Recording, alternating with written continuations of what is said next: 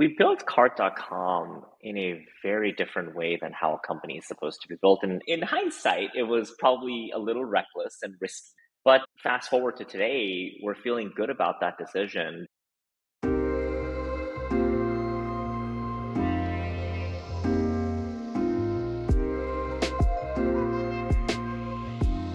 Welcome back to Product Market Fit, a podcast all about startups and growth. I'm your host, Moshe Poltorak and I'm absolutely thrilled to share this episode with you. I got to sit down with my friend and former colleague, Omair Tariq, the founder and CEO of Cart.com. If you're not familiar, their growth story has been nothing short of remarkable. The company was founded in the fall of 2020 and hit $150 million in annualized ARR within 18 months.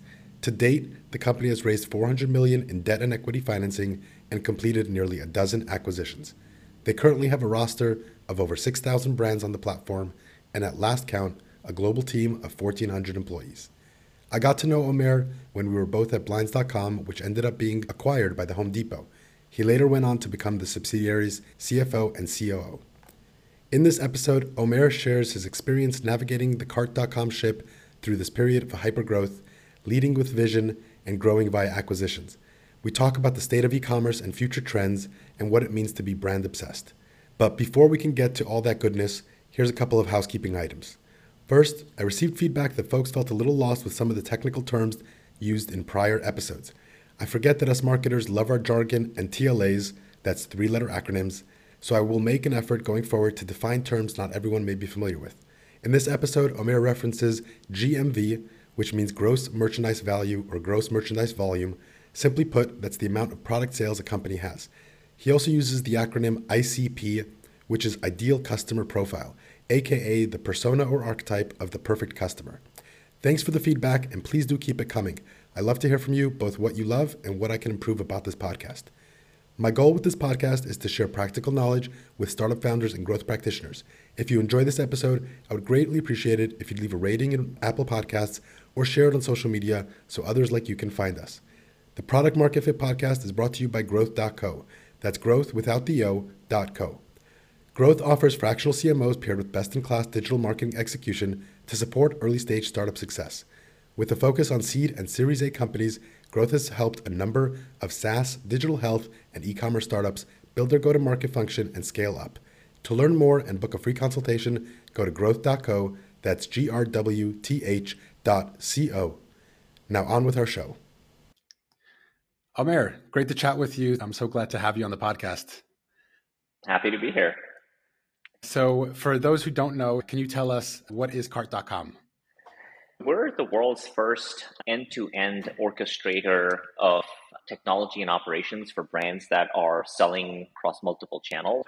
Easiest way to think about it is that, you know, the end consumers are becoming increasingly multi-channel where they're shopping on Amazon, they're shopping on Walmart, they're shopping on your Shopify website, they're shopping on Instagram, Snapchat, TikTok, you know, you name it so the brands and retailers and companies that want to participate in getting access to these audiences they have to have an infrastructure technologically and operationally that enables that right? So imagine how hard it is to manage your listings just on amazon but when you combine it with walmart.com and target.com and your website and snapchat and facebook and the orchestration layer technologically and then obviously operationally right? Which is how do you actually fulfill the products across multiple channels is a problem that hasn't been solved yet and requires significant amounts of integration and work and vendors and so on and so forth to do unless you're working with cart.com where we come in and basically provide a solution in a box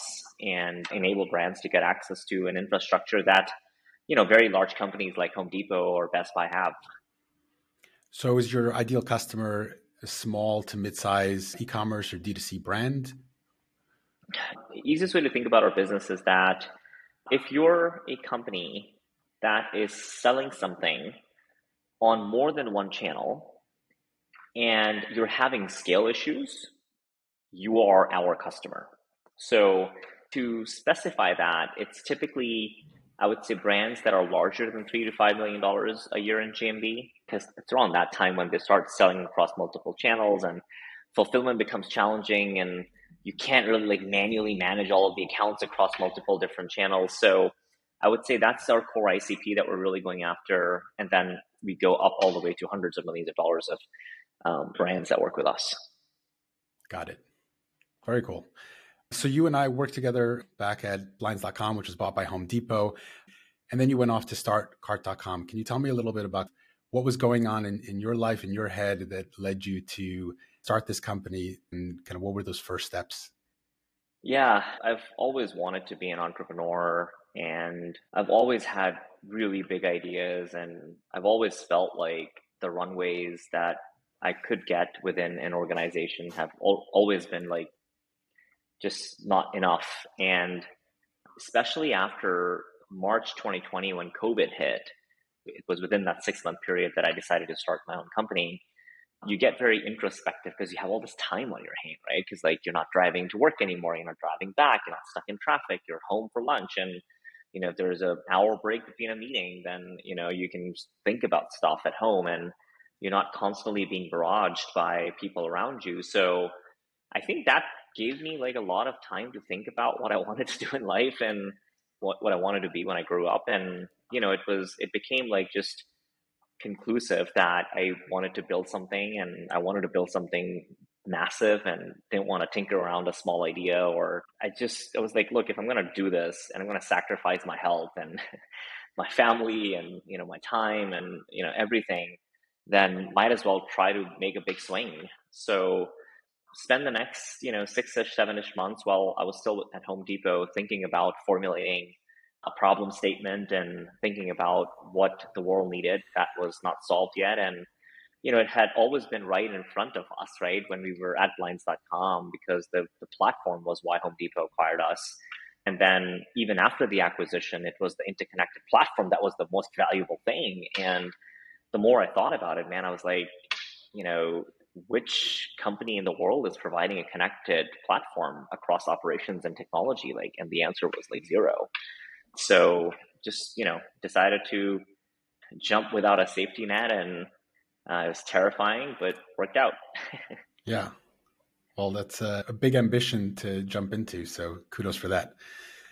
You've previously described cart as amazon meets shopify. How do you break into a market with such dominant incumbents?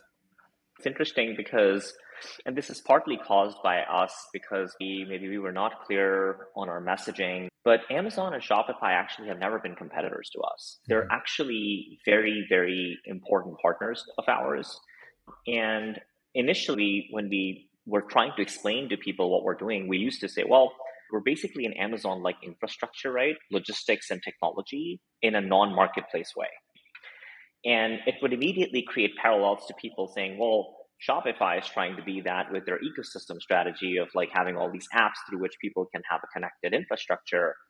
And our thesis over there at that point was like, well, I think the platform war for front ends has been won by Shopify pretty much. They own 30% of the websites on the internet numbers only getting larger. You've got BigCommerce, which is another major player based out of Austin. We love those guys as well. Magento, Salesforce, Commerce Cloud. It's a very commoditized market. So we decided that we don't want to necessarily play on the front end game and compete against them. And we didn't intend to. We've always been the backbone company, which is like the easiest way to think about it is like we will be the backbone of commerce enablement and the front end could be Shopify or a headless, you know, commercetools product or BigCommerce. We're agnostic to that. But when it comes to everything else, right, across what is the orchestration layer between channels, or what is the data layer across channels, or what is the operational layer across channels, that's what cart.com wants to be. So we're actually very coexistential with Shopify and Amazon. I think in the initial starting of the company, uh, we used Shopify and Amazon because they're known names to like get the point across of what we're trying to do here. But uh, it's really never been our part part of our, of our strategy. So instead of directly competing with incumbents, you found a blue ocean to carve out for cart.com where competitors weren't serving the existing landscape and you were able to create a market and create a product that didn't exist. That's exactly right. That's that's been the number one reason why we've grown as fast as we've grown is that there is like we get asked this question all the time like who are you competing against and we're like well so far nobody got it Well, since we're on the topic of Shopify and you know, Amazon and others, Shopify stock is down 80% from its high. You know, a lot of tech stocks are, but specifically in the area of e-commerce, is Wall Street soured on the category for e-commerce and D2C? What are your thoughts there?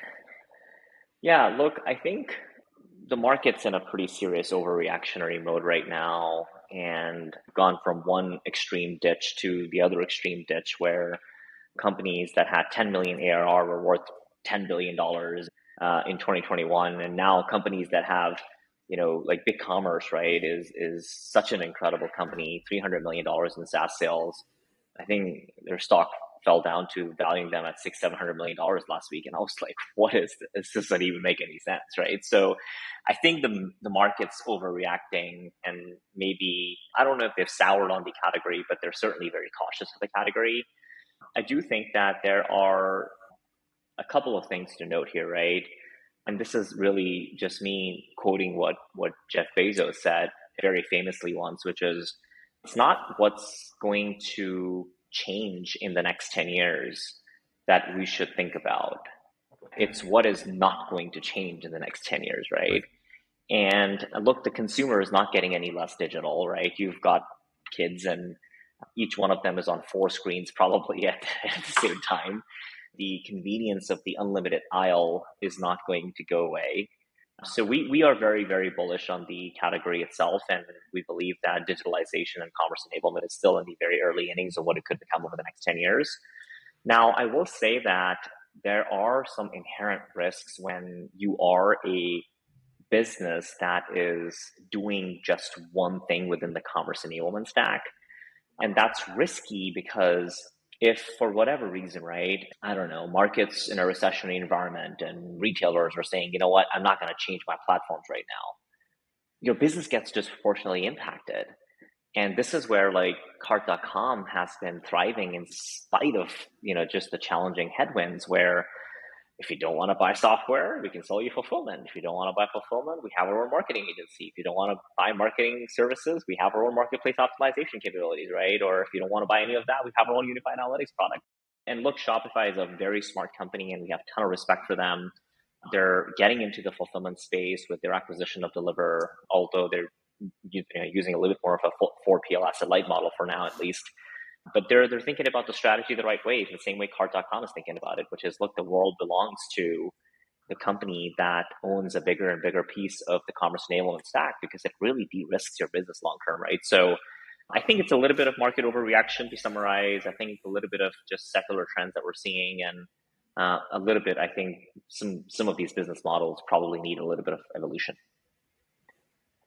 Personally, agree with you on the overreaction side. I think some of these companies are undervalued now and could be great buys. Disclaimer: This is not uh, investment advice. You mentioned the different pieces that make up Cart.com, and some of these came about through acquisition, and some of these you built internally. And I think that's one of the most unique parts about Cart.com's story. Obviously, you've done a lot of things really well, grown really quickly, but one of the things that stands out is how many acquisitions you did in such a short amount of time. So I'd love to dive into that strategy if you can give me some of the you know inside baseball if you will on how you think about when to acquire a company versus build it internally and then we can talk about integrating those companies and, and beyond. Yeah, you know, it's really interesting because we built cart.com in a very different way than how a company is supposed to be built. And because Typically, what you do when you build a company is you come up with an idea, you build an MVP product, you get product market fit, you test 30 customers, and then you get product market fit again, and you expand and you keep, right? At cart.com, we were like, okay, no, we're going to build it and it will come. In hindsight, it was probably a little reckless and risky and probably against the grain of how companies should be built. But, you know, fast forward to today, we're feeling good about that decision because what that allowed us to do is day one, we said, okay, here's the end we want to be at, which is we want to be the end to end technology and operational orchestrator at scale for every brand in the world. And in order for us to execute on that strategy, there are going to be pieces that we are going to build as a company. And then there are going to be pieces that we have to buy because it's going to take us too long to build.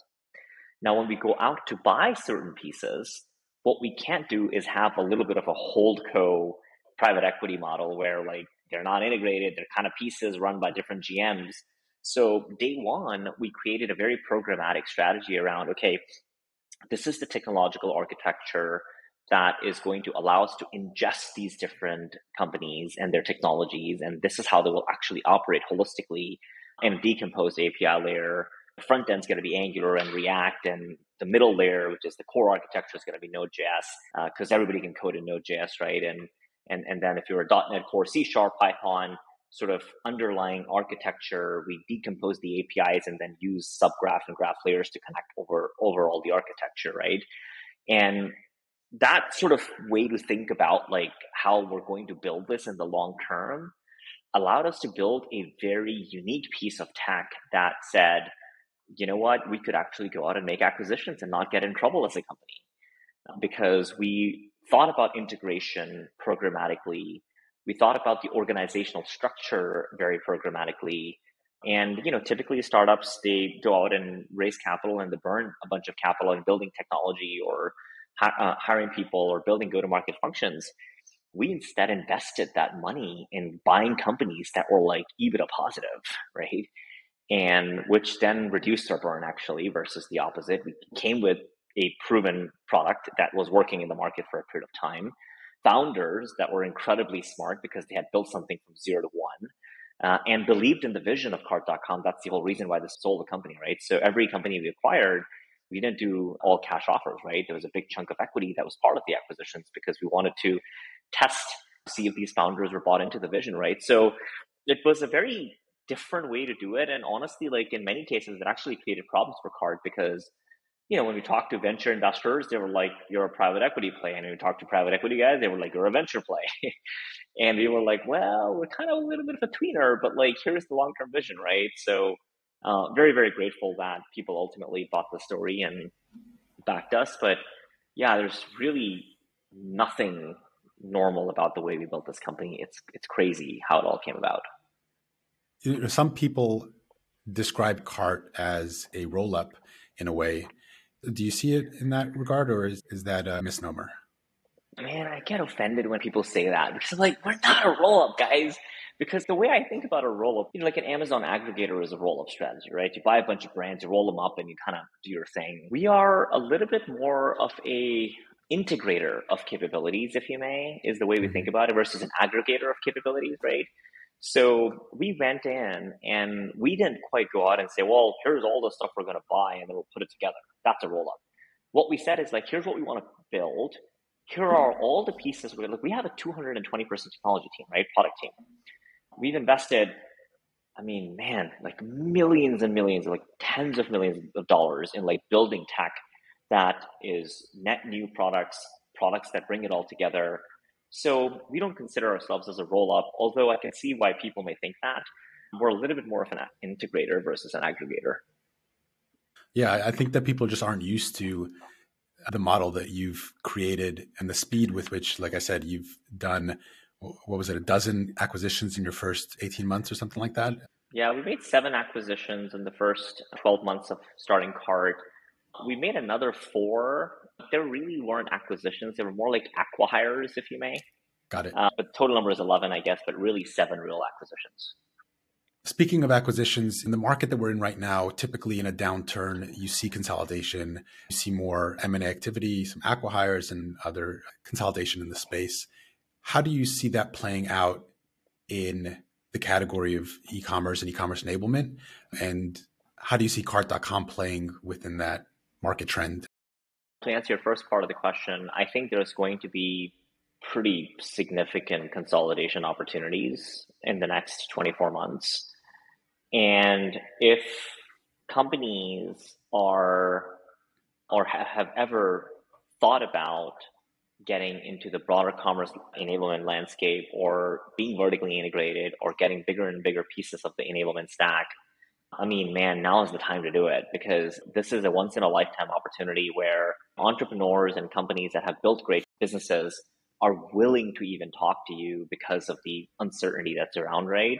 In 2021, you know, companies were able to raise hundreds of millions of dollars and like they wouldn't even talk to you unless you had multiple B's attached to the valuation, right? So I think there's a lot of openness and opportunity in the market. And I think companies that are interested in building competitive moats by getting into bigger and bigger pieces of the commerce enablement stack should be like looking up and opportunistically participating in some of these things. We're doing the same thing, right? Cart.com is being very opportunistic about what's in the market right now and are thinking about making some aggressive moves. Look, we're still being very cautious, right? We're still an early stage company and don't want to get over our skis in this market where companies like Amazon and Apple and Facebook are laying people off and freezing. We want to be careful that we don't get too drunk on our ambition. But, you know, we're definitely thinking about this as a once in a lifetime opportunity to pick up capabilities, assets, consolidate that I don't think is going to come back after this period ends for a long period of time. Got it. So you're growing rapidly, both organically and by acquisition. How do you integrate the teams um, and maintain culture as you're growing so quickly? We talked about technical integrations, which is a big piece of acquisitions, but there's also the the people aspect of it and the culture aspect of it. And I know that culture is important to you in, in cart.com. So have you run into any struggles there? What have you done proactively in order to ensure that culture remained consistent and remained strong in the way that you wanted to build it while you're ingesting these teams that you know they had their own culture perhaps that maybe wasn't completely aligned with uh, cart.com's a couple of things I'll say, right? And this is something I've said before, and it's, you know, maybe a little controversial. I don't know if it's been proven out yet, but two years into cart.com, it is certainly looking like it's starting to prove out. Is that people always talk about how culture eats strategy for breakfast. We say that vision eats culture for breakfast, and then culture eats strategy for breakfast. So we've added a layer above it where we've created such a compelling vision where there is a real possibility here that over the next 10 years, cart.com could become the backbone of commerce enablement globally, right? And every brand in the world would talk about us like companies today talk about using Shopify for front ends or Amazon for marketplaces or IBM for computing or Apple for products, right? And when you have a vision that even if it's like, I don't know, 2% chance of that happening, people want to play the game and try to make it happen, right? And I think what we have done in the last two years is honestly nothing short of miraculous because the amount of execution required would not have happened unless people were in it every single day and and believed in the long-term vision believed in what they were going to accomplish at the end of this. And i'm just shocked because we've built a company in a covid first environment. We were we were still remote for the most part. We have offices in austin and houston and portland and poland and but we you know we don't have like a regular get together right? Like we used to have at blinds.com or home depot and yet our culture is strong and people care about each other and we do you know crazy virtual things together and you know slack is our town hall and it's pretty fascinating how this has all happened and I, I don't think we could have engineered it without like a vision that people believed in and um, when you have a vision that people believe in then the integration kind of just happens right? The culture just kind of happens. And it's it's been fascinating and honestly the, probably the most gratifying part of building this company has been to see how the people we have today like interact with each other. Yeah. You've added some key executives to your team recently and made some really senior and fantastic hires. You know having that big vision obviously played a big part in attracting these individuals that you know could potentially work anywhere right yeah, for sure. But I will say, man, the thing about really smart people is that they have they have really good bullshit meters, and the charismatic, inspiring pitch gets them to come meet you, but it doesn't get them to leave what they're doing and come work for you. And honestly, like between our eight leadership team members, we've had like 11 exits between us. So a lot of these people don't even need to work. So why are they here? And I think it's because when you take the vision And you then kind of think about the evolution that ultimately gets you to the revolution. And it's very believable and it's very real. There's a trajectory of being able to accomplish it. Uh, obviously, very hard, very complex. Then you're able to attract very good talent, right? I just want to say this, right? Because I think like just the vision in itself would not be enough to get, for example, Gary Spector, who was our president of go to market, you know, chief revenue officer of Magento, sold the company to Adobe, was head of platform sales for Adobe. Like, guy's a legend, right? And it doesn't matter what I come and say to him, he's gonna dig in and understand like if this is a real thing. And um, which again is is really good, I would say, evidence that we are really onto something when you have people like him and Michael Svatek, who's our chief product officer who took Bazaarvoice public, um, uh, Frank Parker, who's our CFO, who's a global uh, e-commerce CFO for Pitney Bowes. I mean, you know, these guys are the adults in the room, and I always joke about this because, you know, I don't have any B2B experience, right? I'm not a B2B SaaS guy. I haven't done commerce enablement in my entire life. I was like an e-commerce guy, right? And, and a D2C guy. And now, you know, we have this amazing, incredible management team that honestly knows exponentially more than I ever will. But the fact is that they believe in the vision and they know it's real and it's possible to execute on it. And that's what's got them attracted to us. That's incredible. And I like that line the evolution that gets you to the revolution. I'm going to jot that, that one down. So let's rewind a little bit to talk about fundraising. You've raised a tremendous amount very quickly. Obviously, some of that for acquisitions, some of that for building out your team and, and your technology and your product. Can you dive into some of the lessons that you've learned along the way as you were raise, raising capital? And if you can drill into specifically, I know that you did a mix of, of, venture financing and venture debt. And I think that that's, again, pretty unique. You know, most founders are, are very familiar with kind of typical equity financing. Venture debt is less commonly seen with tech startups. So if you can kind of drill into that a little bit as well. Yeah, you know, I was a CFO for for a long period of time, and that really helped me think about capital structure and cap tables and you know types of financing and cost of capital itself and you know they teach you all of this stuff in business school but i mean it's like one tenth of what actually is required to be able to figure it out. So i think the the real life experience there was was very very helpful for us to think about it.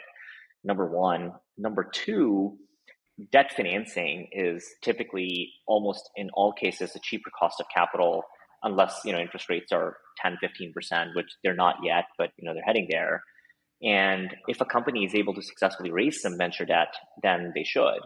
However there has to be a very specific profile of a company where debt actually comes in. And it's kind of weird because you know venture debt actually sits at the top of the cap table. So if your company goes out of business, they're the first ones that get paid out, right? So if they put in $100 million and you raise 400 million in total, the preferred equity shareholders are below that. So your company has to be worth at least 400 million for them all to get paid. And the common stock people are the ones that, you know, are at the end of the stack.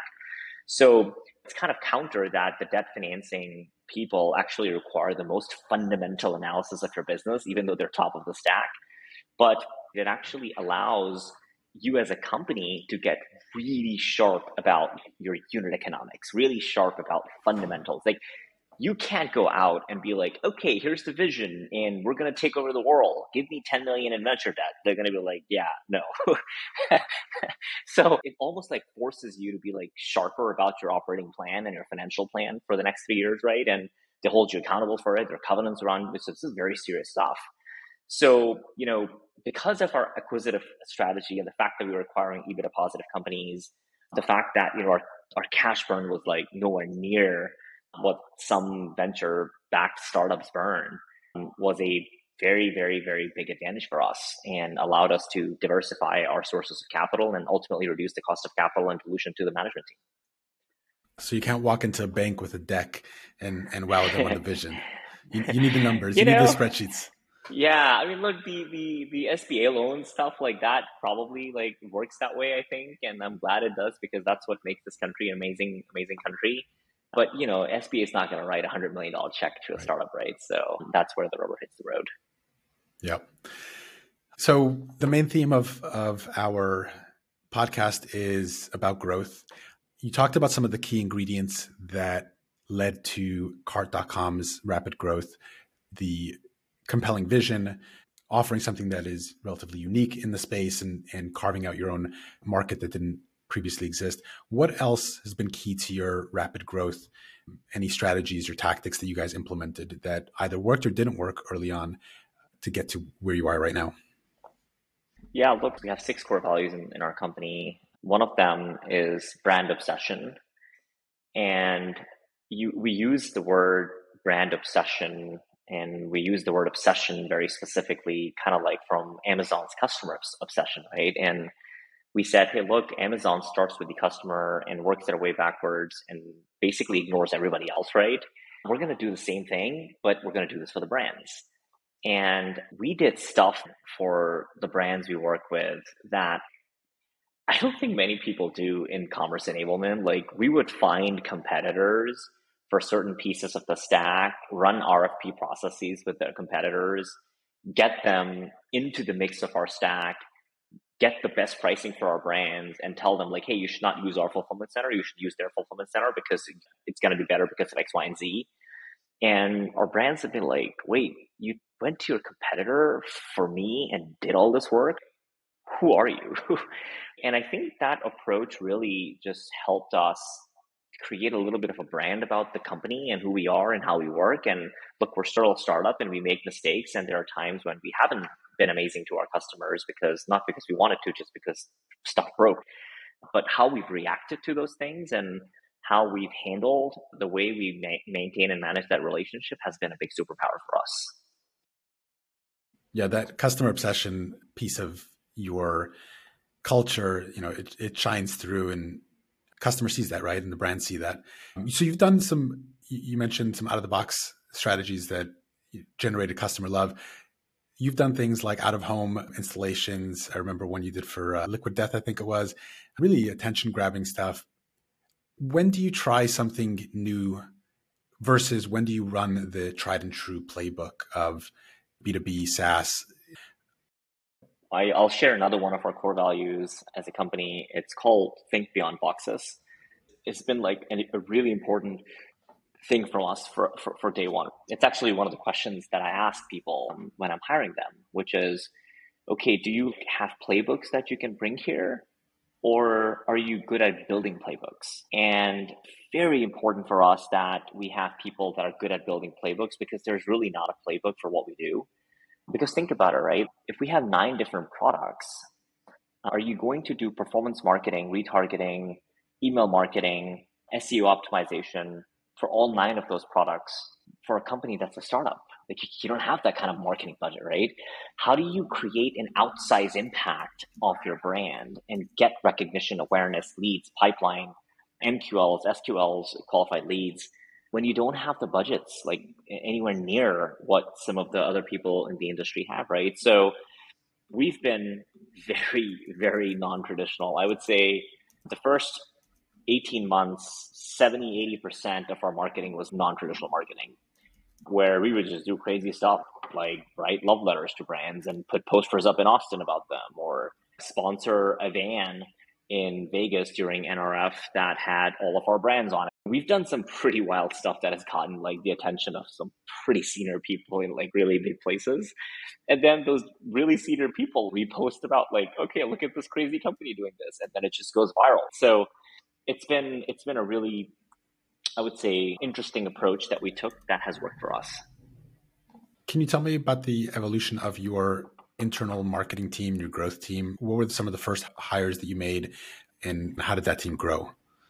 I think we have a pretty large marketing team now. I think initially we started off with individual contributors to solve very specific problems like around creative or content or brand voice or social presence. We hired some leaders. We evolved very quickly and have matured up a little bit. In the last, I would say, six months, we've just brought on Rachel Tour as our chief marketing officer. She comes from Confluence, and I mean, she is amazing, and she brings a significant level of experience to our business. And you know, it's like we're now in the process of like I would say systematizing how we do marketing, right? Because we're big enough, right?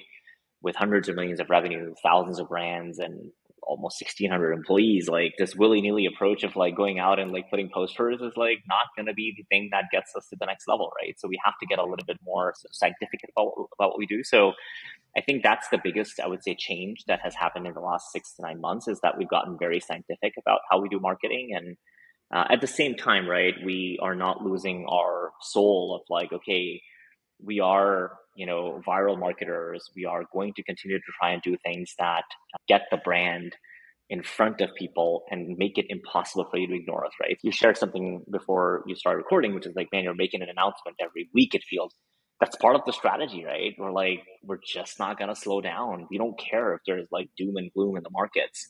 We're going to keep doing stuff and signing partnerships and doing crazy things. And why? Because it's virtually impossible to ignore us at this point. Yeah. I mean, kudos to you. Pedal to the metal. Keep it going. So, marketing is one of the pieces that you offer, and obviously key to your growth and, and key to the brands that you serve. We've seen major changes with, especially with privacy, you know, Apple locking third party pixels and that causing a shift away from Facebook and recent earnings calls. You know, Snap is is way down and Facebook's way down. Google's even down. Where do you see marketing going in this new environment? How are brands going to adapt to this new normal, if you will? My thought on this is a little bit biased because of what we do as a company. To take what I say with a grain of salt, but we believe that the era of personalization is ending it's ending because of privacy issues, data issues, which is obvious to a lot of people. But it's also ending because the end consumer is shopping everywhere, right? They're on TikTok, they'll shop something there. They're on Snapchat, they'll buy something there. They're on Facebook, they'll buy something there. They're on Instagram, the website, you know, marketplaces like Amazon, Target, Walmart, eBay. And we believe that in order for you to win the game around customer acquisition, you have to be available in every possible channel. Because if you are by definition available in every channel, you're getting more access to the eyeballs that are looking at your product and you're increasing the chances of awareness and the availability of your product. And you have to get smarter that way. Look, I think there's still a very important place for personalization once people do come to your website or once they have given some information to you they have shopped from you. So i'm not discounting that. But i do believe that new customer acquisition the, you know the stuff that we used to work at home depot the cohort analysis lookalike analysis we believe that that stuff is getting outdated very quickly because the tools that allow you to do it for prospect customers are getting increasingly unavailable. So what do brands do well, brands should use something like cart.com to deploy their products in every possible channel, and we can help you do that. I like the plug there. I know we're uh, running out of time here, so I just want to end off with a quick lightning round. A couple of questions. The first thing that comes to your mind, if you'll uh, indulge me. Yeah, for sure. Okay, so what's one productivity habit that you swear by? Have a not to do list. A not to do list. Okay, love it. A book or podcast that you've read recently that you'd recommend to others? Man, I read a lot more quotes that inspire me to think about building the next big thing than I ever did before. And, you know, Elon Musk once famously said that if you want to be inspired, don't become an entrepreneur. He's right like being an entrepreneur and building a business is like the hardest thing in the world and there's nothing sexy about it. So like guess what i have to do every day? Wake up inspire myself and and, and read quotes that get me excited. So i think just quotes and looking at the successes and failures of people and just reading about those things has been like the probably my go-to for the last couple of years. Very cool. One thing that you bought this year for under $100 that's changed your life I was gonna say AirPods, but they were a little bit more than more than a hundred dollars, okay. man. I'll but take like, it. Oh my god, AirPods are like the world. I have like two of them. Like that's how much I love them. Okay, what's one piece of terrible advice that you've received along the way? Um, advice that I have received along the way. Don't worry about cash. Capital is going to stay forever. Okay. And then what's one piece of advice that you have for founders? Man, just don't give up. Like, that's actually another one of our core values don't give up because I don't think that companies fail because of bad ideas. I think companies fail because you gave up on turning a bad idea into a good one. So I think as long as you keep tugging along in building what you want to build and adapting and evolving and iterating, uh-huh. you'll build a very large company over time. It doesn't matter what your idea is, it doesn't matter what space you're trying to build in. Just get up, start doing, and keep doing it, and just don't stop. Omair said entrepreneurship isn't inspiring, but I'm inspired after talking to you. Thank you so much for having me, and I it was so good to see you again, and I wish you well. You too. Glad to see all your success and going to continue watching it. Thanks so much for joining us. That's a wrap. Thank you so much for listening. I hope you enjoyed this interview as much as I did. Either way, I'd love to hear your feedback. Hit me up via email at hello at pmfpod.com or find me on LinkedIn or Twitter to tell me what you thought of the show, how we can make it better, or specific guests that you think I should have on. Hit that follow or subscribe button so you get notified when we release new episodes. In coming weeks, we're going to have Sam Shepler to talk about customer storytelling and scaling tech enabled services, Rajesh Nerlikar explaining what vision led product management is, and Sarah Well and her mission to make healthcare more efficient and humane. If you love this podcast and want to join me for the ride, I'm hiring for production, editing, and social media roles. And finally, don't forget to check out grwth.co if you're considering a fractional CMO for your startup. Until next time, wishing you rocket ship success in your startup journey.